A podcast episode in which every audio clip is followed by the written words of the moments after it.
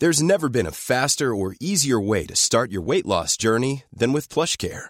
PlushCare accepts most insurance plans and gives you online access to board-certified physicians who can prescribe FDA-approved weight loss medications like Wegovy and Zepbound for those who qualify. Take charge of your health and speak with a board-certified physician about a weight loss plan that's right for you. Get started today at plushcare.com slash weight loss. That's plushcare.com slash weight loss. plushcare.com slash weight loss.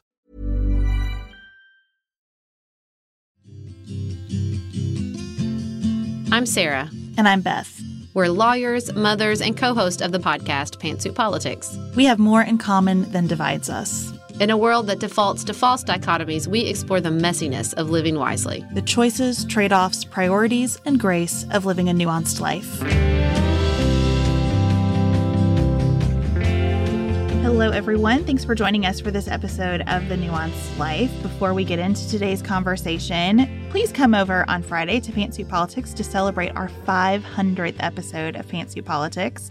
We cannot wait to share some memorable moments from our time making podcasts together. Certainly, the nuanced life will come up in that conversation. And if you are a fan at all of what we do here, thank you so much. And I think you'll really enjoy what we're putting together to commemorate this time that we've spent thinking about our country and our world.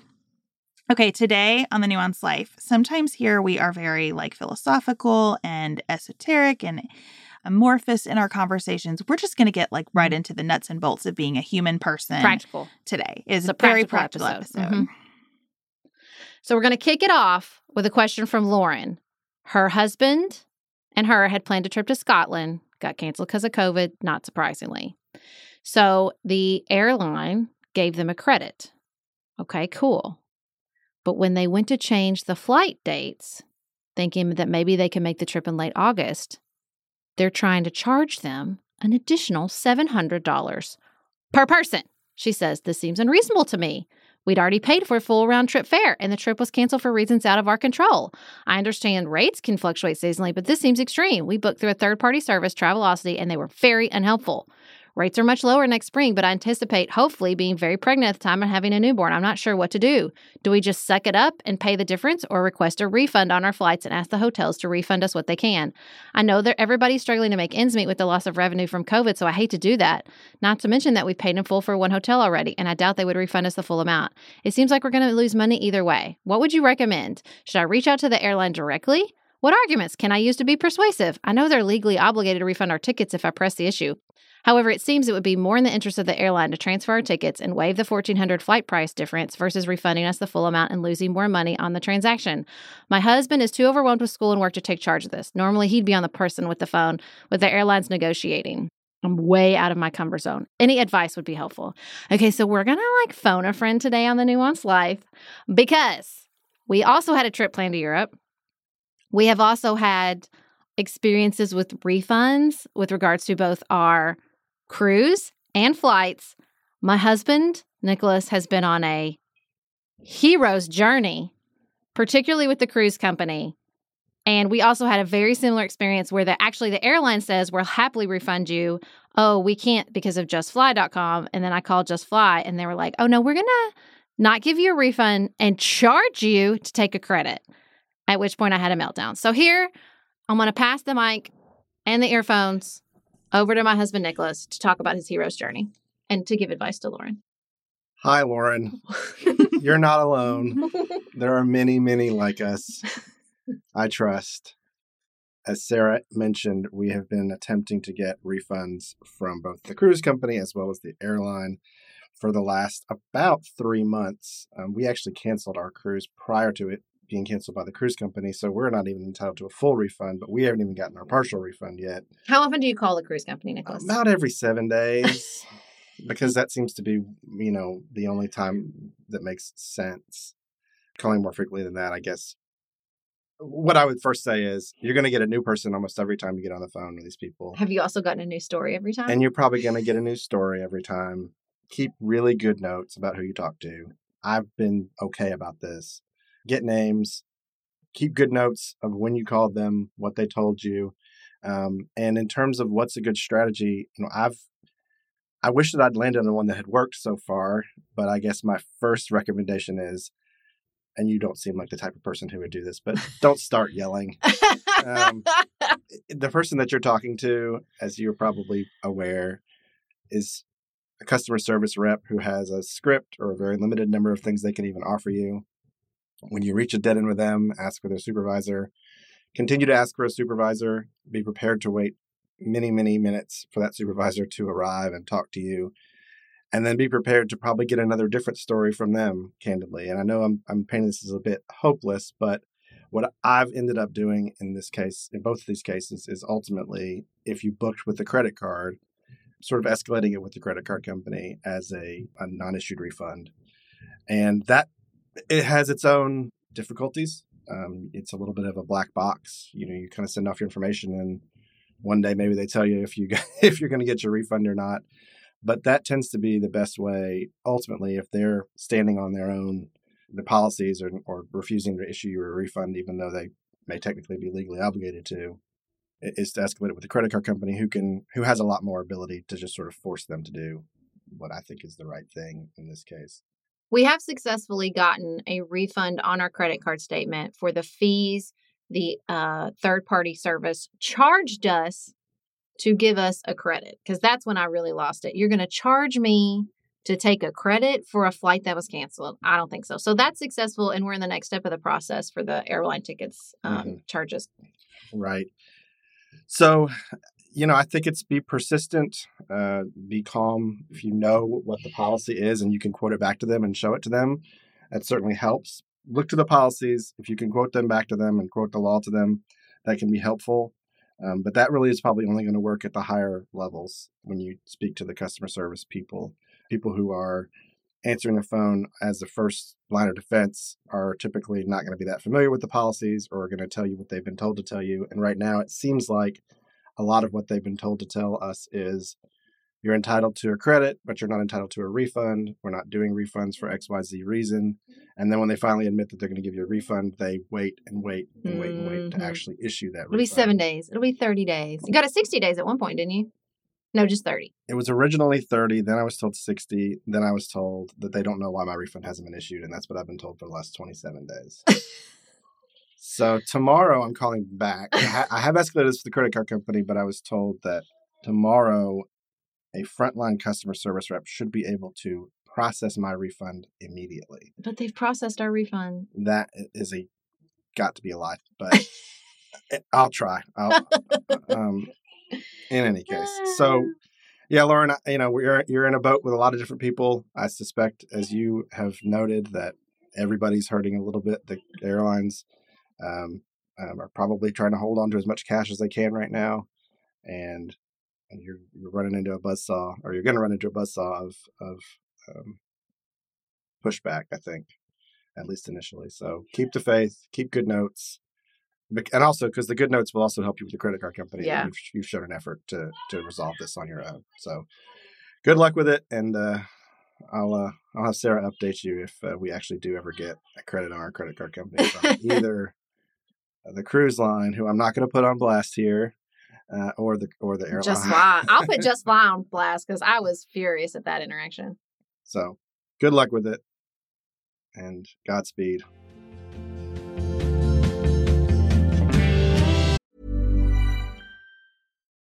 Life is full of what ifs. Some awesome, like what if AI could fold your laundry, and some well less awesome, like what if you have unexpected medical costs. United Healthcare can help get you covered with Health Protector Guard fixed indemnity insurance plans. They supplement your primary plan to help you manage out of pocket costs. No deductibles, no enrollment periods, and especially no more what ifs. Visit uh1.com to find the Health Protector Guard plan for you. Well, that was very exciting to have a guest expert on this question, Sarah. and I have I have emailed Lauren's question to my husband Chad, who is a master at navigating this kind of web, and I anxiously await his reply. And if it comes in during today's episode, I will share it with you. Hopefully it will. Here is a little bit of like more nuanced lifey advice that I would like to add to this situation because I hear in Lauren's message such empathy for industries as they cope with COVID 19. And I think that is very useful if you channel it toward expectation setting. So, where you get yourself into a place where you know at the end of this, you might not be neutral, right? You might lose a little bit of money by the end of it. That's really good. Where I think it's not healthy is if you funnel it into responsibility conceptualization, meaning, Lauren, you are not responsible for the hotel or the airline's financial condition vis a vis your individual reservation. And so I don't want you to feel guilty about making the decision that is most financially responsible for you and your family. Make that decision, pursue it in the right way. Be kind to everybody in the process, but don't take on your shoulders how this one reservation will impact either the hotel or the airline. We also got an incredibly pragmatic and adorable commemoration from Keaton. She says, I want to send you a commemoration of a small achievement. I am 23 years old, and my husband and I recently bought our first home. My husband is a telephone town technician, so COVID 19 has not affected his job. In fact, in the summers, he's out of town most weeks because they have to travel to the cell phone towers that need repair. My job has changed from working from home, and we started that about two months ago. All this information to say, I've been in the house with my cat, BB Marie, for a long time. Ryan has been out of town during the week for the last five weeks. Typically, Ryan mows the grass on Sunday before he heads back out of town. But this last weekend, we went to a campground to get some fresh air, and it rained all weekend. So when we got home, we could he couldn't mow the grass. I have never mowed the grass. Even growing up, my mom, dad, or brother did it. Ryan said he would call one of them and ask them to come over and do it, and this drove me crazy. I'm a very self sufficient person and I hate being told I can't do something. I made my dad teach me how to change a tire because I wanted to be able to do it. I made him teach me how to use all the power tools because I never liked asking for help. I guess I just never got around to learning to mow. Well, it rained all this week, and today we finally got some sunshine. So I called my mom. She is the one who typically mowed at our house growing up, and she loves it, and asked if she could come out and teach me how to mow. And I, with her help, got the grass mowed. I know it's not a big, huge achievement, but man, do I feel accomplished. Thank you for giving us this place to commemorate the small things. It's so good. I love it so much. I think it is a big, huge achievement because it is a tangible example of you living your values. You know, if you have this value of self sufficiency, I want to be able mm-hmm. to do things mm-hmm. on my own, and you are a make it happen kind of person, and then you can see where you are actively doing that. Do you know how many people walk around in this world just asleep about whether they value self sufficiency or anything else and never translate it into action? Uh, the vast majority of the population. This is a very big deal, Keaton, and I'm very proud of you. I also will say, I think that mowing the grass has a reputation for being a quote unquote male task. But I have so many friends that love to mow, like, love it. It's like their favorite chore. And I think maybe like for so long, it was maybe it was like a secret strategy or conspiracy of men to be like, oh, it's such a hard task. But really, it's like nice. It's like a really good sense of achievement, and you get to be outside. So I don't know. I think maybe the ladies should reclaim the mowing. I also think there is just something nice about feeling like you can do something in your house that's a little bit challenging or that's a little bit of a reach for you. You know, I am not a very practically skilled person. I have skills in this world. Most of them are in the realm of like communication, how we use words, how we think about ideas. And so everything that I do with my hands is kind of a stretch for me. I'm trying to learn to knit right now. It's been an absolute cluster, but I'm staying with it. I will get there. I will make it happen. um, but I have really, Sarah and I have talked a lot since um, quarantine started about the Go Clean Co account on Instagram and learning to clean my house better. It is so satisfying to me that my blinds look amazing and that I figured out how to get these blinds really looking clean, not just not dusty, but actually clean and like shiny, sparkly. It brings me a lot of joy. I got a lot of joy because I shared laundry stripping with my mother in law. And then she was texting me pictures of her laundry stripping yesterday. And I was like, look at me bonding over something practical.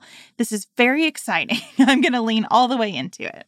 Well, it always reminds me of what my husband says about cooking that, like, in his job, it's sort of amorphous. Now, ours is not as much like that because we do two, three episodes a week. And it's like a very sense of like, we did this, but they're also constantly rolling. And he always says about cooking that if your job is like that. And it's sort of, I mean, I guess every job is constantly ongoing. There's something nice about doing something like in a quick way, seeing it come to the fruition and sort of like enjoying the fruits of your labor. And I think so many of those practical household tasks you get that sense of like, I did it. Like I accomplished it. I mean, the grass grows right back up. I've been mowing the grass the last couple weeks, but there's just something I think about that sense of accomplishment that's really like cellular. Like we need that. We need that sense of I'm contributing. I'm um, doing these sort of really practical household tasks that further my the the survival of my family you know and i not that mowing the grass does but you know what i mean like i think there's just we've been doing those things for hundreds and hundreds and hundreds of years we're sort of built to do those daily tasks seasonal um pursuits and i think that's probably why they feel so good okay so i want to park on this seasonality idea for a second sarah because i've been thinking a lot about school starting we got huge reaction when you ask on Instagram, what are people hearing about school in your community? So I know people's minds are here with me and wondering, like, what should we be learning from COVID 19 and the fact that it's much less risky to do things outside. So we should be doing things outside while we can. It brings me back to our conversation with Sarah by the season and how maybe we should be kind of hunkering down a little bit more in winter anyway, especially as you think mm-hmm. about the mm-hmm. disease aspect. I just want to know if you are exploring these thoughts as well and kind of where your mind is. Because I'll be honest, there's a big piece of me that's like, oh my God, get them back to school. you know, and especially thinking about how we are so much less affected by not having school than so many other people because of the kinds of jobs we do and the, the privileges that we have in life.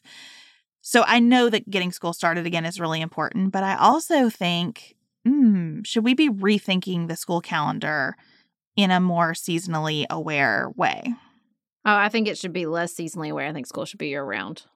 I think it's like the almost the opposite. Now, I don't, you know, I don't think it would be bad for it to look different, like to, for the school day to look and feel different based on the season. But you know, nobody needs their kids to help with the harvest anymore.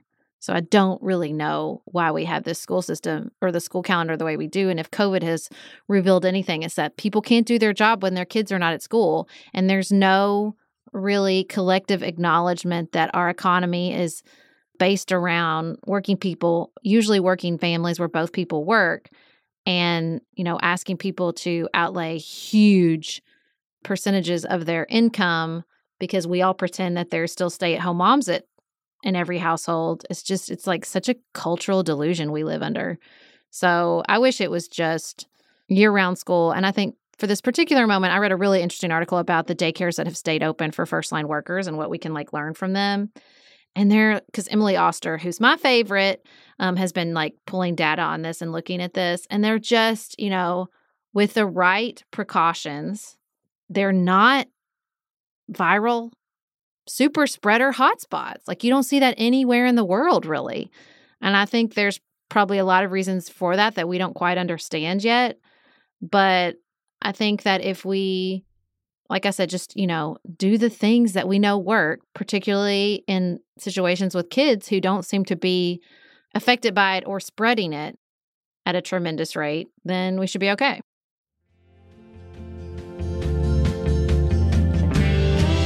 So I agree with you about we don't need people to help with the crop at the rate that we once did that motivated our school calendar. But I was thinking about the colleges that are talking about maybe we start earlier and then maybe we end at Thanksgiving and don't come back until after the new year, and how that might make a lot more sense for schools and really the whole world to function, where summer is less, okay, let's take a big break, everybody, and more, let's dig in a bit or at least have a shorter break in the summer. And then let's really take that time between Thanksgiving and the end of the year when, let's be honest, not a lot gets done anyway, unless you are in very specific industries. And it's really cruel to the people in those industries who are working incredibly hard between Thanksgiving and the end of the year and not able to kind of enjoy the holidays. I don't know. I just want to think about some different ways. I am very uninterested in conversations about coronavirus that sound like, how do we get back to? And much more interested in, oh, what do we want to make now? Well, I mean, I think that we could keep kids in school all year round and have some real conversations about what that calendar looks like. I just don't think long breaks at any time of the year are reasonable for working families, which most people exist in single families, working families. And so, you know, I, but I, there is a curriculum shift at the end of the year. It's just a testing, which I'm not anxious to pick back up. Right. Totally agree. Um, so, you know, I think it would be interesting to see a school year that is seasonal in that the summer becomes a time of real outdoor biological, ecological Yes. learning. The end of the year becomes a real time of service and volunteerism and um like you could you could really orient that time of the year I think to sort of like the holiday season and not from a faith perspective but just like a like almost like a community service time of year and then you could spend like sort of winter working on math because you can't do anything anyway. The beginning of the, it's a fresh start. We're starting on the first day, so let's uh, think about numbers for a while. Like I would be really, I think that would be really interesting and really um, a good way to reformat the sort of semester and summer way that we have traditionally done school that I just don't think serves anybody anymore. Yeah, I like that a lot. I like that let's spend more time outside. I think the service focus is good. I think the winter could be a lot about planning, which would encompass a lot of math. But I think, you know, as you consider the new skills that we need in the world as it exists, and you imagine the freedom you would have around curriculum if it weren't all keyed to testing, think of what our students could be learning. I think it could be very exciting. Well, so much for our practical episode. I don't know. we were is there mowing the anything? and we shifted into seasonal philosophy. But is there anything more practical than school, really? I mean, I have certainly come Sure. to embrace the practical importance of everyday life around oriented to school um, in a sense. So hopefully it fits. Thank you all for hanging with us through all of our conversations. We're so glad you're here. Again, join us on Friday on Pantsuit Politics as we celebrate 500 episodes and all of you and this community around our work that we value so much. And until then, keep it nuanced, y'all.